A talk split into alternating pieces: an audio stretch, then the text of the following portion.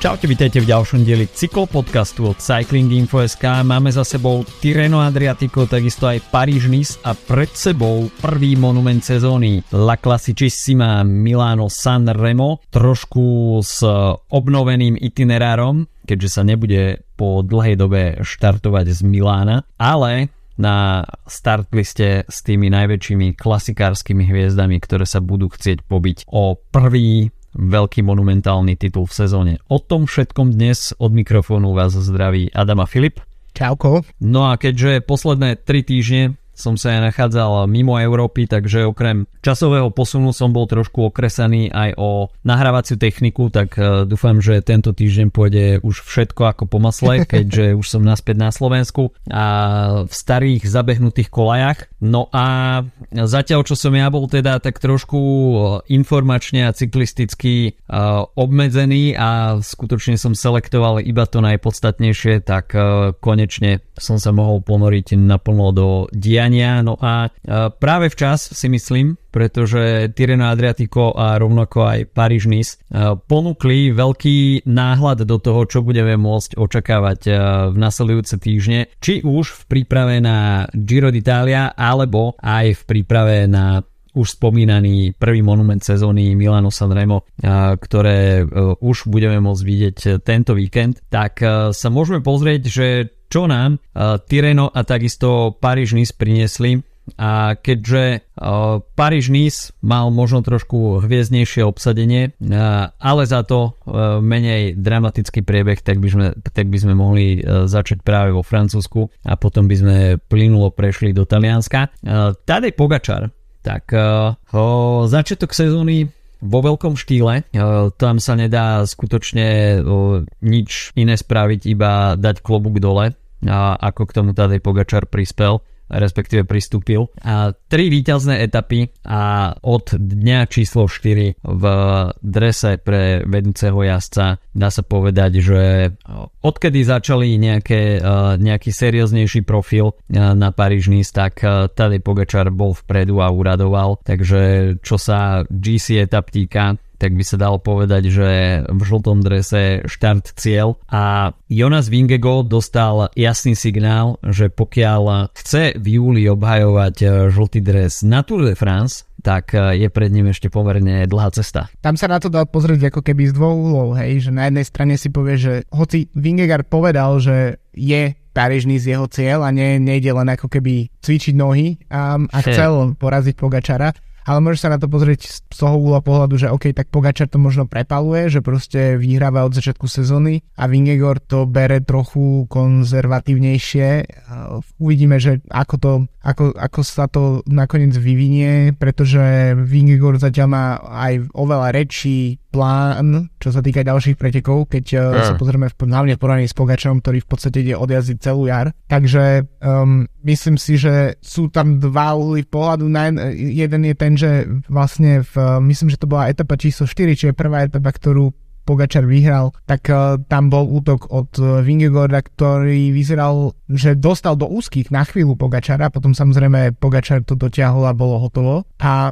odtedy Vingegaard nedokázal v podstate konkurovať vôbec Pogačarovi. Najbližšie k nemu bol Gaudu, čo bol celkom podľa mňa prekvapivé a myslím si, že v takej dobrej forme sme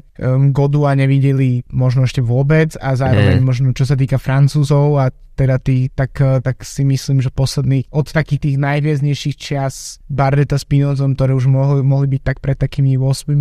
rokmi, tak si myslím, že sme nevideli Francúza, ktorý by naozaj bol realisticky blízko k pódiu na túr, aj keď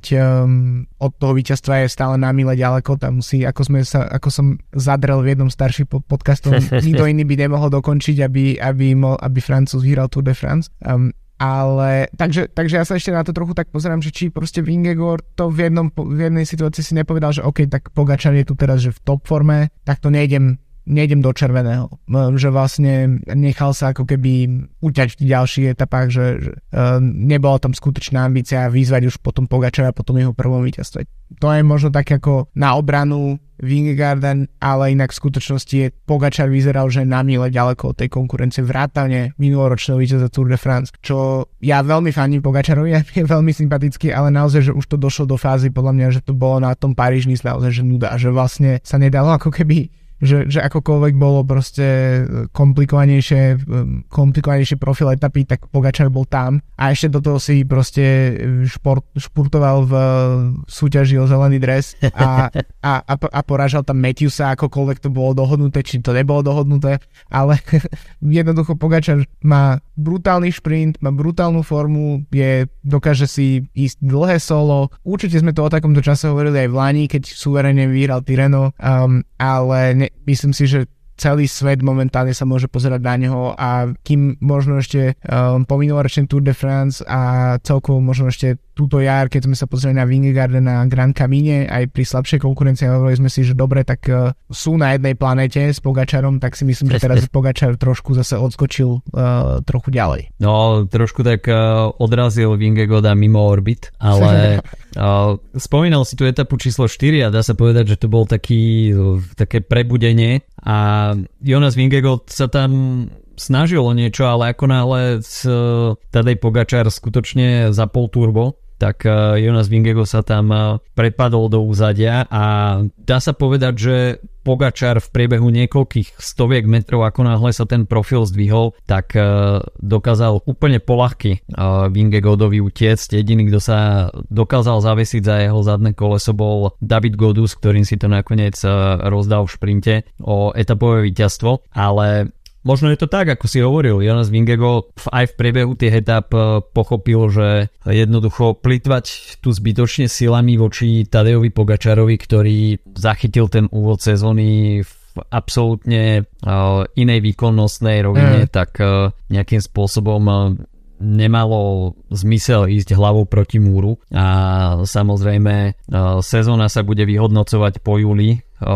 pre týchto dvoch jazdcov a tam sa budú robiť podstatné kalkulácie, komu čo vyšlo, komu čo nevyšlo a Tour de France bude jednoznačným zrkadlom, ale myslím si, že je to veľká motivácia aj pre samotný tým Jumbo-Visma, že takáto v úvodzovkách facka prišla ešte dajme tomu začiatkom marca, pretože je tam ešte niekoľkomesačný priestor, časové okno na rôzne doštelovanie tých detailov, aby skutočne Jonas Vingegaard či už aj po boku Primoža Rogliča alebo bez neho dokázali zostaviť podporný tím na to, aby boli schopní obhajovať víťazstvo na Tour de France, ale za momentálnej situácie sa Tadej Pogačar zdá byť skutočne vo veľkej pohode. Jonas Vingegaard ako náhle sa tam ocitol pred ním na chvíľočku, tak Tadej Pogačar si neodpustil ani uškran do kamery, takže toto všetko takéto jemné nuancy naznačujú, že Tadej Pogačar je v pohodičke a momentálne si opäť užíva cyklistiku. 3 etapové víťazstva, žltý dres, do toho zelený dres, tak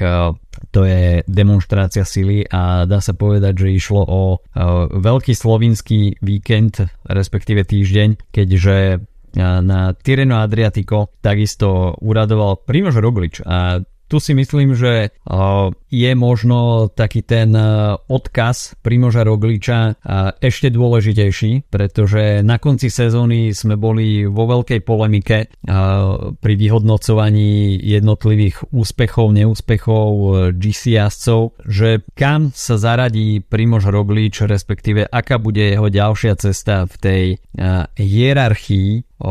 v týme Jumbo-Visma, pretože mali sme možnosť vidieť Jonasa Vingegaarda predstaviť sa v tom najlepšom svetle minulý rok a Primož Roglič, ktorý bol dovtedy jednoznačnou jedničkou v týme Jumbo-Visma, zrazu zaznamenal sezónu bez víťaznej Grand Tour a z trónu Vuelty ho po dlhých rokoch zosadil Remco Evenepoel. Navyše pri tvorbe toho programu už nebol on mužom číslo 1, čo sa výberu Grand Tour týka, a zvolil teda náhradný alternatívny program a zvolil cestu Gira, ale toto víťazstvo v GC a takisto 3 víťazné etapy dávajú jasný signál vedeniu týmu Jumbo-Visma, že Roglič nikam neodišiel a je opäť späť v hre v top výkonnosti a hoci teda mal kvalitnejší podporný tím ako Jonas Vingegaard na Paríž-Nice, tak Roglič to stále vie a hoci nemal úplne hviezdne chvíle ako jeho krajan Tadej Pogačar vo Francúzsku, tak pokiaľ sa Roglič dostane do finále na zadnom kolese s ďalšími top GC favoritmi, tak tie víťazstva v etapách prichádzajú a rovnako v spolupráci so skvelým podporným tímom, ktorý sa obetuje pre Rogliča, tak je Roglič schopný naďalej prinašať víťazstva aj v GC. Ja si dovolím trochu nesúhlasiť s tým podporným tímom možno, čo sa týka Vingegaarda, pretože áno, nebol tam Sep a nebol tam Wout van Aert, ktorí by mu asistovali v kopcoch tak, ako mu budú asistovať na 99% počas Tour de France, ale napríklad nespomínali sme tímovú časovku, ktorá bola etapa číslo 3 na Paríž-Nice a tam,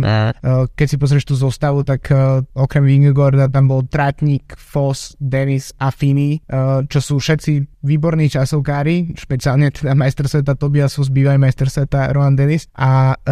v podstate Dennisa sme videli napríklad v pozícii absolútneho top domestika na Gire, ktorý vyhral Theo Gegenhardt pred pár rokmi. Takže ja si nemyslím, že to bolo úplne, že tým, ktorý by sa odpisoval. Mimochodom celkom zaujímavé s tou tímovou časovkou, keďže to bolo prvý raz, čo sa zmenili pravidlá a nebral sa čas podľa štvrtého jazda v cieli, ale podľa prvého, takže sme napríklad videli dobré porovnanie toho, že Pogačar aj napriek tomu, že tam mal napríklad Mikela Bjerga, dobrého časovkára, tak išiel do cieľa vlastne posledný kilometr už sám,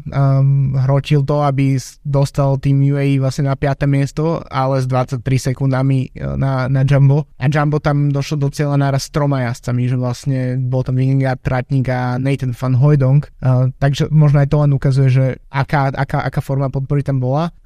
Ale späť k Tirrenu, pretože keď sme sa bavili vlastne možno ešte pred 2 týždňami, tak Roglič ani nemal na Tirrene štartovať. A keď minulý týždeň sme sa síce o Tirrene trochu bavili, ale kvôli technickým problémom som tú časť musel vystrihnúť. Po tej úvodnej krátkej časovke,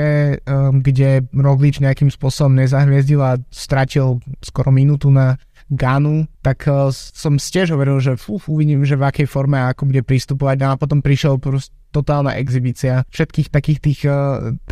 finiše boli veľmi často ušité na neho cez, keď sa končil na nejakých strmých cestách v malých talianských mestečkách, kde potom si to, kde jednoducho sú to trpezlivosťou zničil absolútne celú konkurenciu, tak to bolo, na to bolo sa radosť pozerať. Ja som to beriem trošku ako taký comeback, lebo mám pocit, že vlastne minulú sezónu sa naozaj, že Primož Roglič od Tour de France, vlastne od tej druhej polovici sezóny, tak sa kvázi vytratil z toho radaru a potom nastal ten jeden hviezdny okamih na Vuelte, kde mohol otočiť, mohol presunúť misky váh na svoju stranu a potom tam prišiel ten zbytočný pád vo finiši, kvôli ktorému aj nedokončil Vueltu a odtedy tak zišiel z očí, zišiel z mysle, že vlastne viac som začal rozmýšľať o Vingegaardovi, samozrejme logicky vyhral Tour de France a Roglič sa niekde tam tak vytratil v tom uvažovaní o tom, ako bude vyzerať táto sezóna a na tom Tirrene to sa rozhodol, že OK, ukázať všetkým, že je tu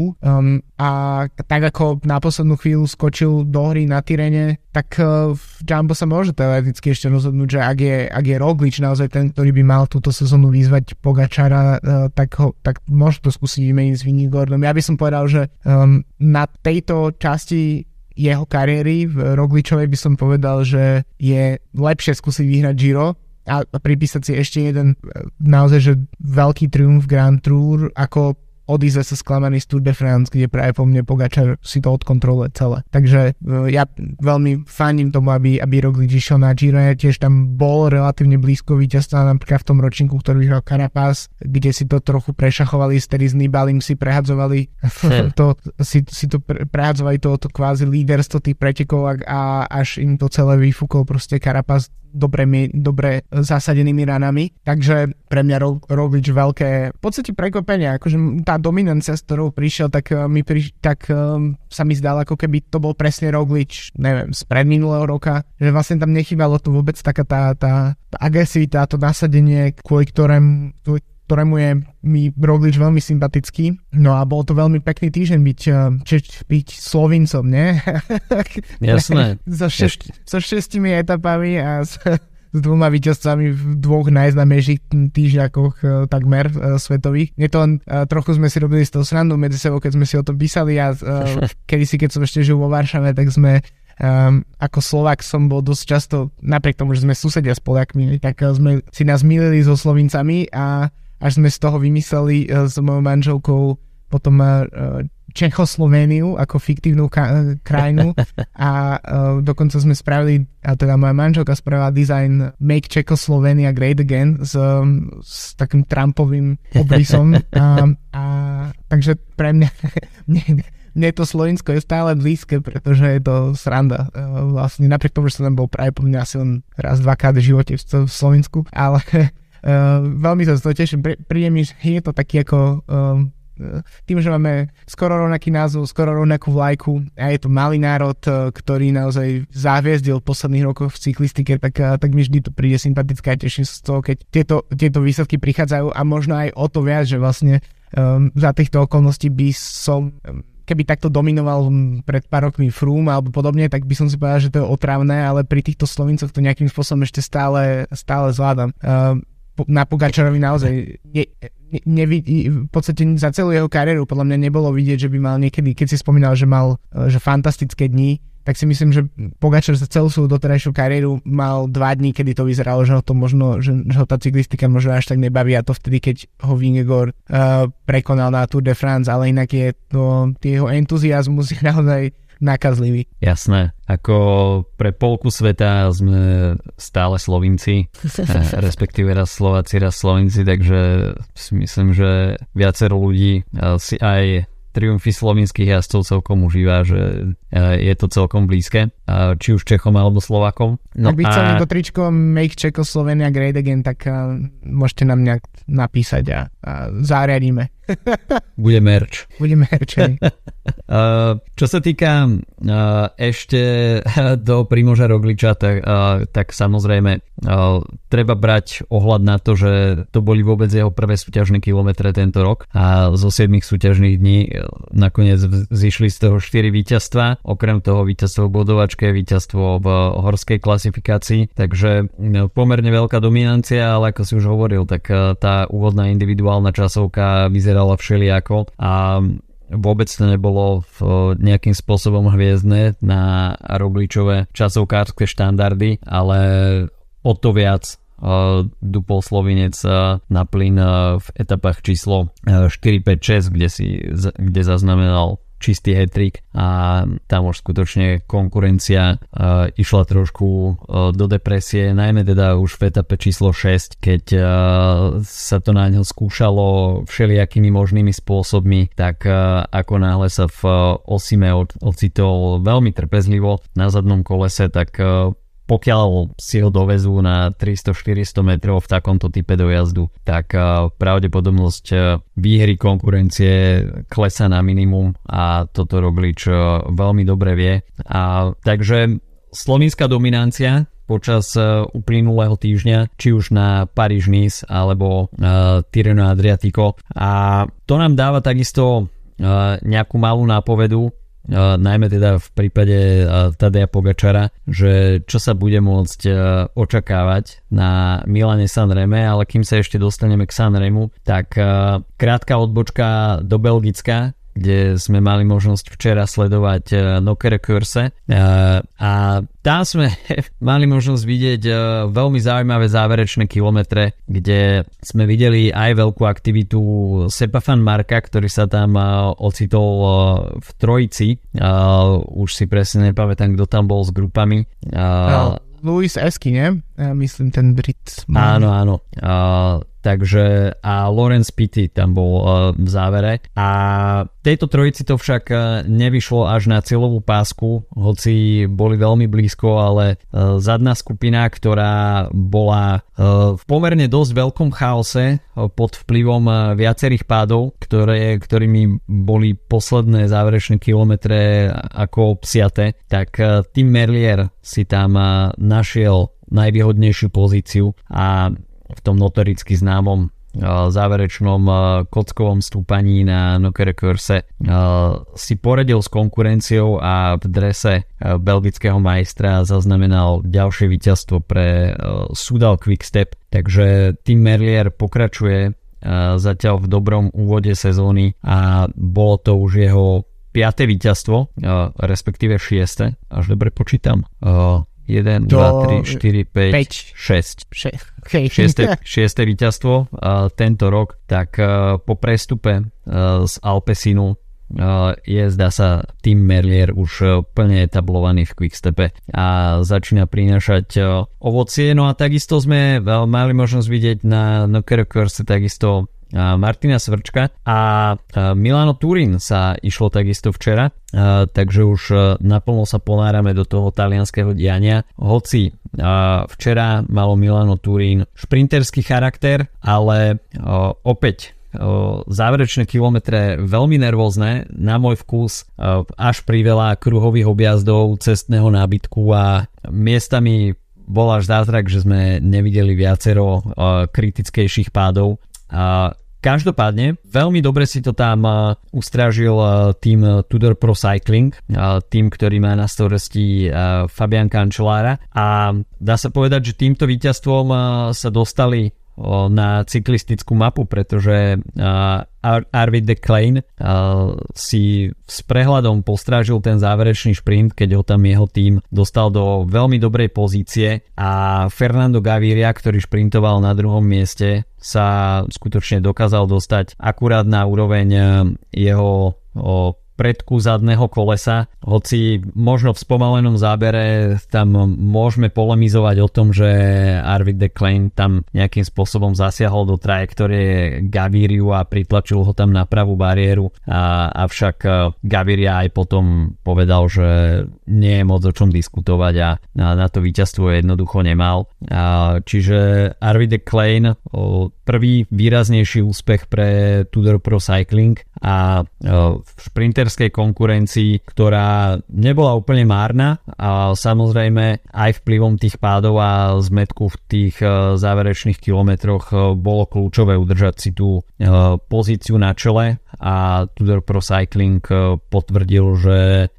s pribúdajúcimi týždňami sú čoraz zohratejší. Je to veľké víťazstvo, v podstate Milan Torino nie sú nejaké obrovské preteky, ale sú najstaršie alebo jedný z najstarších jednodňových pretekov na svete vôbec. Mňa trochu mrzí, že vlastne už tam práve po mne definitívne došlo ani respektíve takto to, že sa presunula tieto preteky do na jar, mi to mi vôbec neprekáže, práve že mi to príde super, že to vlastne je taký warm-up pre San Remo. Ale to, že tam vypadla Superga a že vlastne sa z toho spravili šprinterské preteky, tak je podľa mňa trochu škoda, ale vidieť, že preteky, ktoré tesne atakujú 200 km a sú nervózne, je tam veľa kruhákov a podobne a je tam veľa premotivovaných prokontinentálnych tímov, čo napríklad som si včera dobre všimol, keď som si pozeral posledných niekoľko kilometrov týchto pretekov zo záznamu, už som vedel, kto vyhral, a množstvo krát, koľko komentátori povedali Tudor Pro Cycling, čo vlastne práve po mne, keby som to sledoval live, tak by som si to nevšimol, ale takto to u mňa zarezonovalo, že koľko vlastne tam odrobili Tudor práce a že to bolo totálne zaslúžené víťazstvo a porazenie veľkej šprinterskej konkurencie, ktorá sa nakoniec fakt s výnimkou Gaviriu v podstate nedostala dopredu a ľudia ako Girmay a Cavendish a podobne tak finišovali hlboko v poli, a jediný naozaj, že Fernando Gaviria a potom možno Nacer Bouhanni z takej tej super triedy sa dostali trochu vyššie, Groenewegen 10., Bouhanni 6., takže De Kleijn a celý Tudor využil dobre situáciu a možno niektorí z týchto jazdcov aj skôr myslia na to, že čo už bude cez víkend na San Reme, tak taký malý tým si dokáže zabezpečiť veľký triumf. Takže ešte keď sme pri včerajších pretekoch, možno by som sa na sekundu vrátil aj k Nokere Koerse, lebo nezvykneme až tak často hovoriť o ženských pretekoch, ale včera bola jedna fakt výnimočná situácia Lotte Kopecky, o ktorej sme hovorili pred pár respektíve minulý týždeň v súvislosti s tou kontroverziou vo finiši na Strade Bianche, tak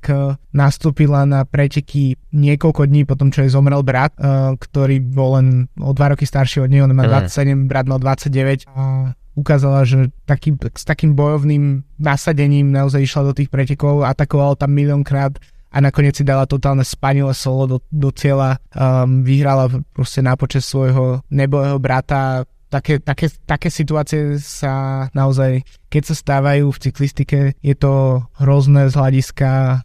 toho, čo sa stalo, že vyhasol mladý život. Na druhej strane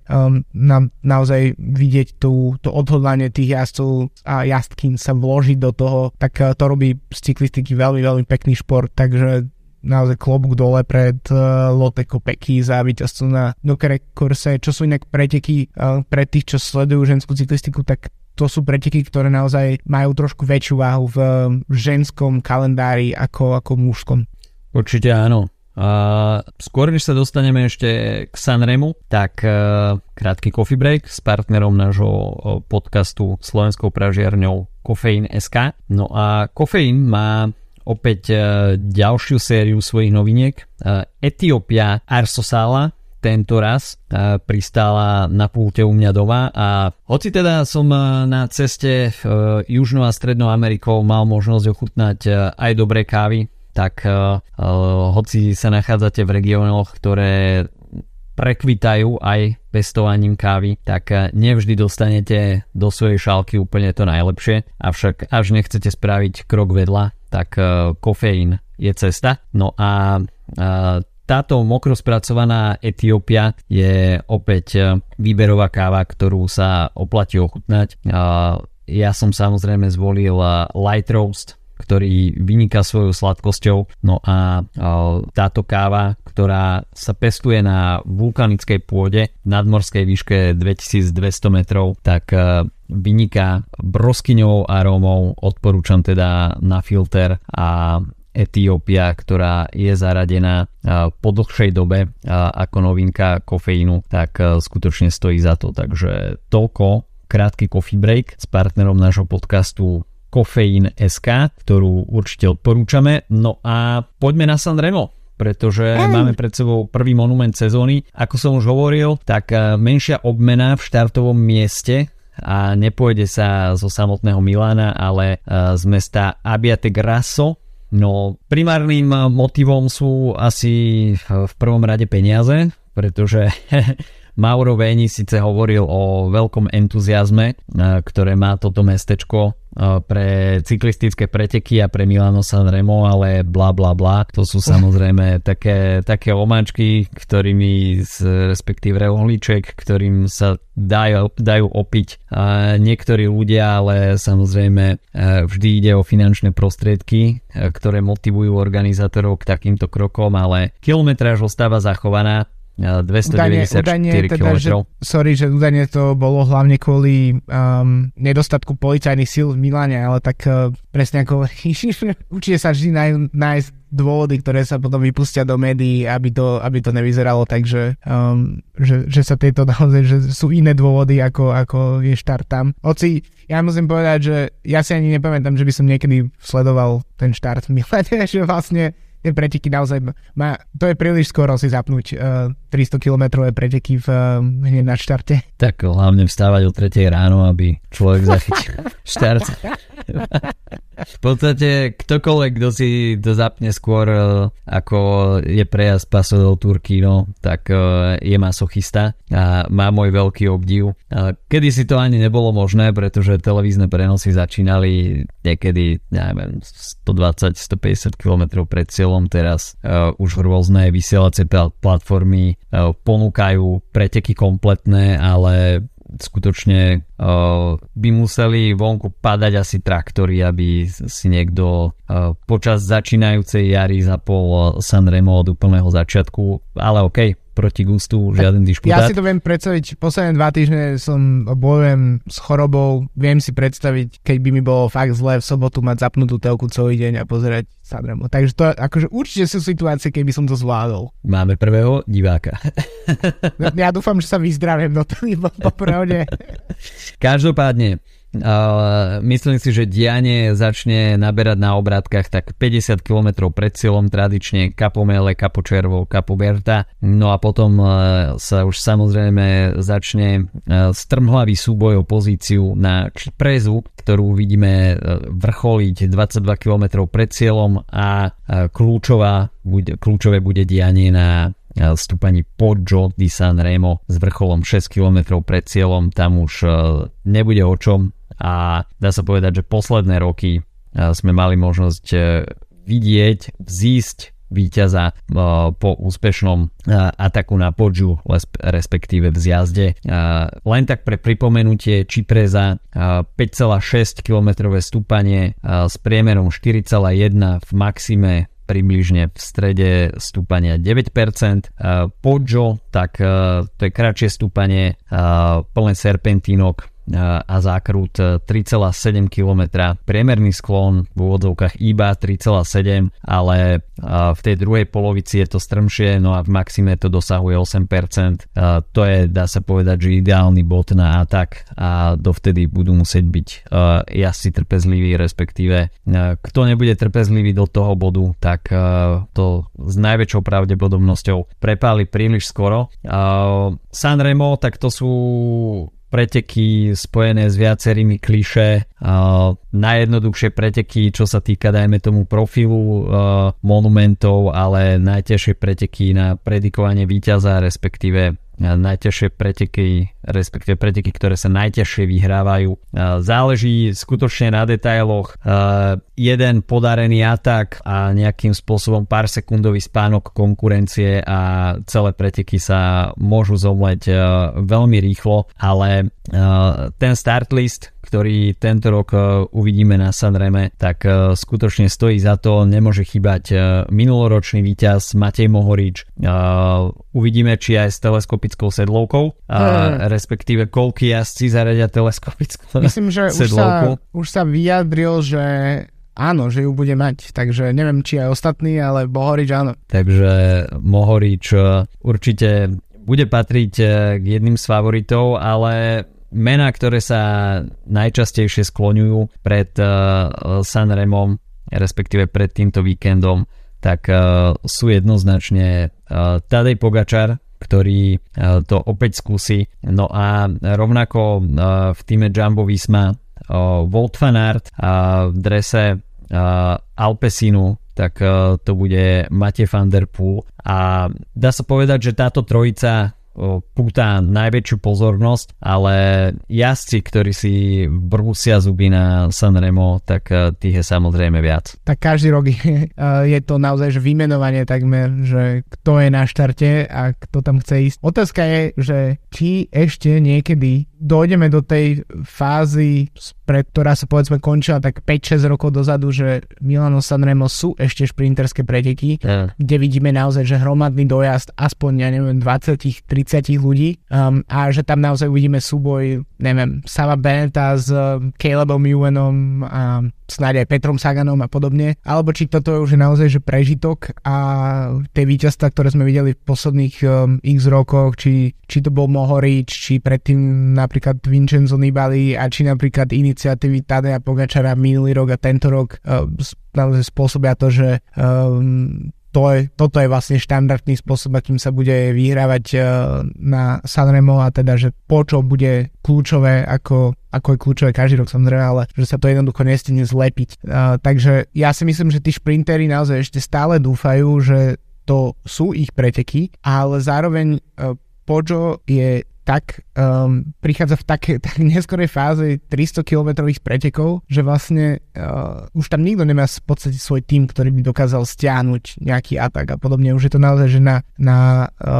nejakých výkonoch jednotlivcov. A videli sme to napríklad aj od Caleba Ewena, bolo to minulý alebo predminulý rok na San Reme, kedy napriek tomu, že v tom čase bol jeden z najlepších šprinterov, tak sa jednoducho rozhodol atakovať skoro, alebo byť súčasťou nejakej skupiny, ktorá atakuje a ísť takým spôsobom do toho súboja a nečakať na to, že sa to nejakým spôsobom celé stmelí a bude môcť šprintovať na záver. Takže to podľa mňa otvára vždy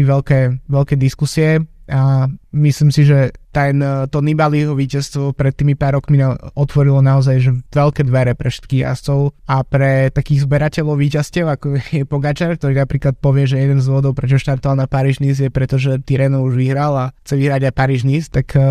je tu možnosť naozaj si zapísať veľký triumf do svojich palmares a to mení celkovo ten profil, respektíve profil, ale to zameranie tých pretekov. Takže celkovo čistokrvní šprinteri sú už taký trošku vymierajúci druh, by som povedal, a myslím, že už takí akože Cipollini a takíto ľudia to už asi veľmi na štarte by sme ich už asi veľmi nevideli, takže ja osobne očakávam, že to bude zase, že sa bude rozhodovať v ataku na Poggiu a teoreticky, ak dojde k šprintu, tak to bude veľmi, veľmi, veľmi, veľmi selektívna skupina. Ja si myslím, že šprinteri už budú mať veľký problém na Cipresse, pretože pri momentálnom nastavení Pogačara, ale to sme už videli aj minulý rok, že Pogačar bol pred Sanremom pri veľkej chuti a tým UAE tam odťahol Cipressu skutočne vo vysokom tempe. No a tomu samozrejme zodpovedal aj potom stav na Poggiu, kde boli šprinti pri tých jednotlivých atakoch už úplne odrovnaný a veľmi podobný scenár by som to videl aj na tento víkend, pretože ten podporný tím, ktorý prichádza pre Tadeja Pogačara, tak je skutočne veľmi silný. Je tam Groschartner, Ulissi, Kový, Velens, Novak a Trentin, ktorí určite budú mať za úlohu spraviť preteky čo najťažšie už na Cipresse a v ideálnom prípade dotiahnuť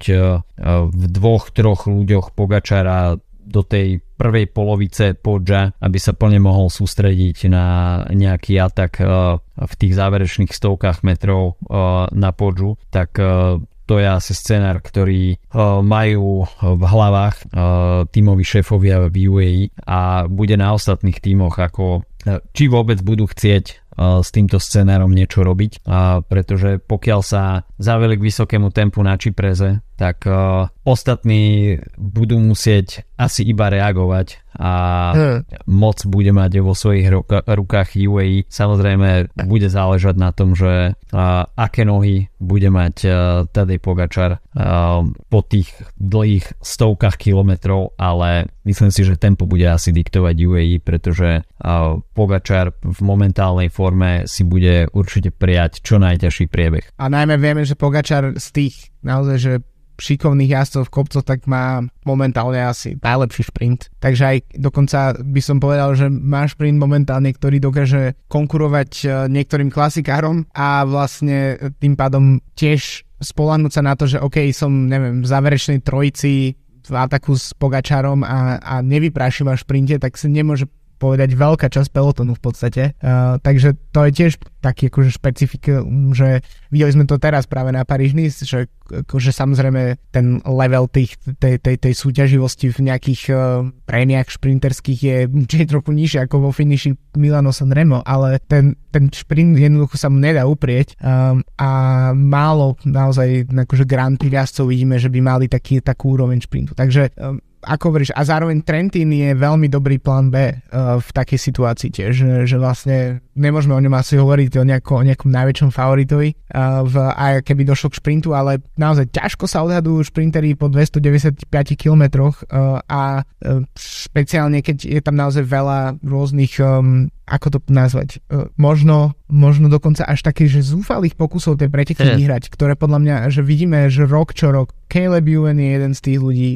Peter Sagan je absolútne jeden z tých ľudí, lebo pred 10 rokmi Sagan vyzeral, že bude mať toľko víťazstiev na San Reme, čo Merckx možno, alebo aspoň Zabel, ale jednoducho tam prišli nejaké druhé, len v odzovkách, nejaké druhé miesta, nejaké podia a nikdy nedošlo k tomu naozajstnému víťazstvu. Potom máme zase kopec jazdcov, čo je ďalšie špecifikum San Rema, že keď práve tie preteky veľmi nepoznajú ešte, že sú možno prvý rok alebo prvý, druhý štart, tak vtedy prichádzajú najlepšie výsledky, lebo ešte to nemajú asi v hlavách celé také pokombinované, že ako by to vlastne mohlo dopadnúť. Videli sme to v prípade, myslím, že Cavendish je jazdec, ktorý vyhral Sanremo na svoj prvý pokus, aj keď to bola úplne iná éra cyklistiky, ale napríklad Gaviria, keď prišiel do Európy vlastne jazdiť za Quick Step pred milión rokmi, tak tiež najbližšie k víťazstvu bol podľa mňa v tom prvom roku, kedy myslím tam padol a tam ho to vlastne zbrzdilo vtedy Sagana a myslím, že Cancellara to zhodilo, ak si dobre pamätám. A Caleb Ewan takisto, možno to nikto nejak veľmi neočakával, ale v tých prvom roku tak tiež išiel vysoko. A preto napríklad som celkom zvedavý, že čo poskladá Lotto, lebo je na štarte aj Arnaud De Lie, o ktorom sme sa bavili pár týždňov dozadu, ako jeden z najväčších potenciálnych výťazov v budúcnosti. Tie preteky v posledných týždňoch podľa mňa trošku ukázali, že je veľmi silný a veľmi šikovný, ale Paríž-Nice ho podľa mňa trošku zachytil v neúplne najlepšej forme po otváracom víkende, kedy bol druhý na omlúbe. Takže uvidíme, že čo napríklad, či uvidíme konečne nejaký entuziasmus pretekársky u Petra Sagana túto sezónu, že či naozaj príde nejaká motivácia na záver jeho akože World Tour kariéry prísť nejakým výsledkom, ktorý by si dal rád za klobúk a či sa to podarí tento raz. Ale myslím si, že asi napriek tomu všetkému naozaj, že prehliadnúť Pogačara pri plánovaní potenciálnych výťazov po tých skúsenostiach, kedy minulý rok sa podľa mňa trochu popálil a tento rok si to už proste naplánuje ten atak tak ako sa patrí, tak sprehľadnúť jeho by bolo veľká chyba. Samozrejme Petrovi Saganovi by doprialo ešte jedno monumentálne víťazstvo asi veľa ľudí, o tom všetci Slovinci. Ale momentálna forma tomu, respektíve v porovnaní s formou konkurencie, tomu nič nenaznačuje. Ale uvidíme, myslím si, že možno top 10 pri nejakých spriaznených podmienkach je úplne možné, ale ako si už hovoril, pred pár rokmi sa zdalo byť Petra Sagana Sanremo iba otázkou času, akurát, že ten čas plynul nejako rýchlejšie, ako by možno sám Sagan chcel a Sanremo zatiaľ nefiguruje v jeho palmares. Čo sa týka, dajme tomu, nejakých talianských nádejí na triumf na Sanreme, tak veľké želiesko v ohni je Pipo Ganna, ktorý sa pri neúčasti Toma Pitcocka, ktorý utrpel otras mozgu na Tyrene, tak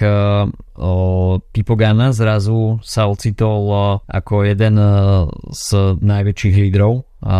zostaví Ineos Grenadiers a v prípade, že sa cez Poggio prejde v nejakej selektívnej skupine, v ktorej by sa ocitol, tak to v kľude môže dať na Jaspera Stuyvena a tie záverečné dva rovinaté kilometre, tak pokiaľ by sa tam odtrhol, tak myslím si, že nikto na svojej prednej píle nenájde viacej zubov ako Pipo Ganna a málo komu by tam asi stačili prevody a toto si myslím, že je jeden scenár, na ktorý bude Ineos hrať a spoliehať sa, že sa neodtrhne nejaká selektívna skupina s Pogačarom, dajme tomu s Van Aertom, s Van der Poelom a príde pod Poggio, respektíve už po zjazde z Poggia nejaká možno väčšia skupina, ktorá nebude ochotná stíhať v posledných 2 kilometroch jazdca, ktorý sa tam odtrhne, no a Pipo Ganna, tak toto je asi jeho jediná možnosť, ako vyhrať San Remo. Spomínal si takisto nováčikov, respektíve jazdcov, ktorí za sebou nemajú veľa účastí na San Reme. Áno, Arnaud De Lie, tak je jedným z nich, ale myslím si, že Lotto to bude mať veľmi ťažké, pretože prichádzajú aj s Calebom Ewanom, Arnaudom De Lie, čo ako dvojité šprinterské líderstvo nemusí byť zlé, pretože minimálne jeden z nich to Poggio určite neprežije na popredných priečkách. Ale až by sme mali vsadiť na niekoho, kto je odolnejší nejakým atakom, tak to je určite Arnaud De Lie, ktorý sa počas toho otváracieho klasikárskeho víkendu prejavoval veľmi zdatne, ale ako som už hovoril, no, všetko to bude mať asi v moci UAE a od nich bude záležať, ako sa to bude vyvíjať za nimi. Čo sa týka ešte jazdcov, ktorí nemajú príliš veľa skúseností so Sanremom, tak Biniam Girmay je jedným z nich, hoci tá premiéra prišla už minulý rok, 12. miesto, ale stále je to ešte jazdec, ktorý nejakým spôsobom by mohol prekvapiť na Sanreme a tento rok zatiaľ o sebe nedal ešte nejakým spôsobom výraznejšie vedieť, ale viem si ho predstaviť aj v skupine, ktorá by už bola selektívnejšia, pretože Girmay vie dobre reagovať na takých súperov, ale ako som už hovoril, všetko bude záležať aj od samotných podporných tímov, pretože pokiaľ niekto nie je na Poggiu dobre pozične prvej 20-ke, 15-ke, tak má veľmi obmedzené možnosti na reakciu na ataky a pokiaľ sa spraví finálny atak na Poggiu a človek tam nie je na dobrej pozícii, tak neostáva mu nič iné, iba dúfať, že sa to všetko zleje z jazde a príde k nejakému hromadnému dojazdu. Ešte sme inak nespomenuli fakt, že veľké množstvo jazdcov, ktorí aj trošku prečínajú z toho klasického šprinterského súdka. Vôbec sme nehovorili o Woutovi van Aertovi, ani o Matheovi van der Poelovi.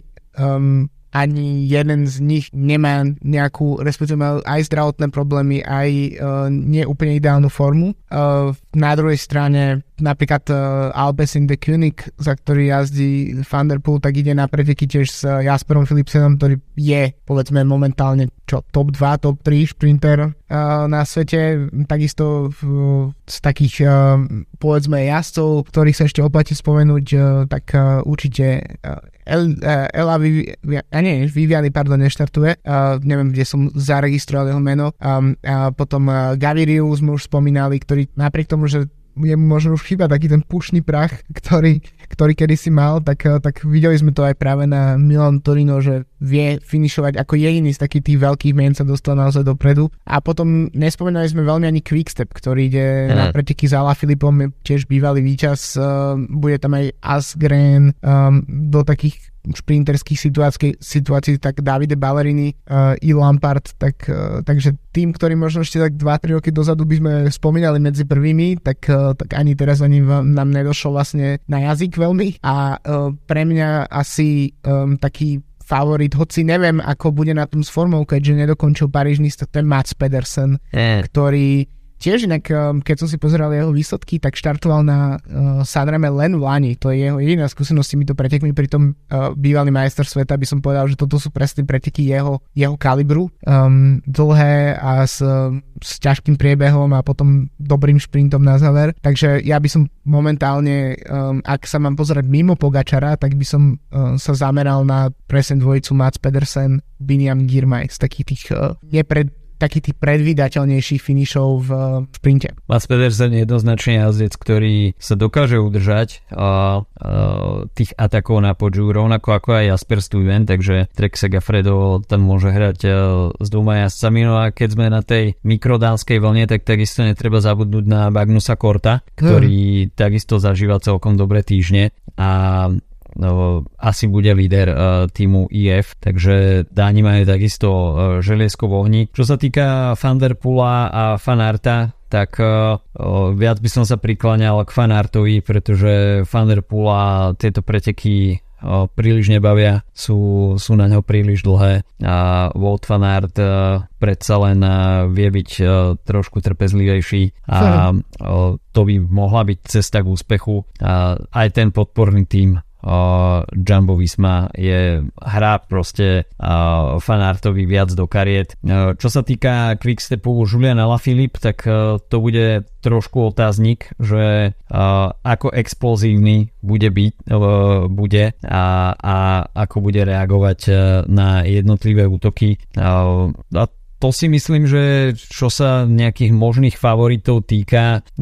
asi všetko, pretože... Ešte môžeme spomenúť Demara a Degenkolba ako dvoch bývalých víťazov, myslím si, že... OK, ale to by sme museli fakt teoreticky prísť do hromadného záveru, čo si myslím, že sa nestane. Že... Dúfajme. Aj keď by sa tie skupiny podľa mňa zliali, tak... tá hlavná skupina bude dosť vyselektovaná a myslím si, že ľudia ako dajme tomu Sam Bennett, Jasper Philipsen, Caleb Ewan, Arnaud De Lie, tak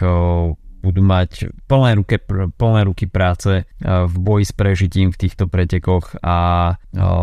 nejak vyslovene záležitosť šprinterov si myslím, že nebudeme vidieť, ale nechajme sa prekvapiť. Myslím si, že stojím si stále za tým, že UAE bude určite diktovať tempo pretekov, od toho bude všetko záležať a samozrejme bude trošku aj kľúčové pozorovať tú trpezlivosť Tadeja Pogačara, pretože videli sme to už viackrát, že Pogačar nevždy vie udržať tie svoje emócie a hormóny na úzde a nejakým spôsobom občas príde k tomu, že ten jeho atak nepríde úplne v najlepšiu chvíľu a sám sa už poučil, že vystreliť 3 náboje na Poggiu nie je cesta k úspechu a ten jeho timing rozhodujúceho ataku bude musieť byť trošku lepšie načasovaný, pretože ako náhle si za sebou nechá na kolese 2-3 jazdcov, ktorí mu nebudú striedať, tak ten atak možno považovať za zbytočné mrhanie síl a práve niekto z takého druhého sledu, ako sme mali možnosť minulý rok sledovať Mohoriča, by sa nakoniec mohol radovať z úspechu. Takže okrem toho, že UAE prichádza s veľkou silou, tak je to na samotnom Pogačarovi, že ako tie jeho preteky nakoniec vypália. Ešte som si prebehol celé to štartové pole, predtým ako ideme tipovať, tak ešte jedno meno na mňa vyskočilo a to je Christophe Laporte, ktorý tiež môže profitovať z toho, že oči budú niekde inde v tom týme a myslím, že Jumbo tiež potom ako sa rozbehlo v posledných 2-3 týždňoch, tak bude chcieť robiť silné preteky, ťažké preteky, podobne ako to ty vidíš, že to bude robiť UAE. Takže môžeme asi typovať, asi ako každý rok môžeme typovať okrem víťaza, tak aj spôsob, akým dôjde k tomu víťazstvu. OK, tak ja si myslím, že tento raz solo Tadej Pogačar, ale taký čierny kôň, dal by som aj Pipaganu, dajme tomu. Jasné, ja si myslím, že bude veľmi výrazné solo a tu sa akože totálne fabulujem, z Poggia, ktoré ale na rozdiel od minulého roku s Mohoričom bude chytené, tak ako sme videli, že sa chytili včera Sep Vanmarcke a spol na Nokere Koerse a bude to v posledných metroch a ten šprint vyhrá Mads Pedersen. Tak taký je môj tip. A práve keď sa ale pozerám na to meno Christophe Laporte, tak to by mohol byť taký čierny kôň, naozaj, že tiež asi z takého skôr šprinterského súdka. OK, takže toľko preview Milano San Remo, ktoré sa odohrá v sobotu. No a v sobotu nás teda čaká dlhý cyklistický deň. Pre tých, ktorí sa neviete dočkať, tak odporúčam vstať už skoro ráno a 294 km je nachystaných. Pre tých, ktorí vedia čo s časom, tak posledných 50 km, tak to je vzdialenosť. Povinnosť. Ktorú netreba vymeškať. Takže počujeme sa opäť budúci týždeň už aj s vedomosťou prvého víťaza monumentu sezóny. Milano San Remo, o 2 dní majte sa zatiaľ pekne. Čau, čau. Čauko.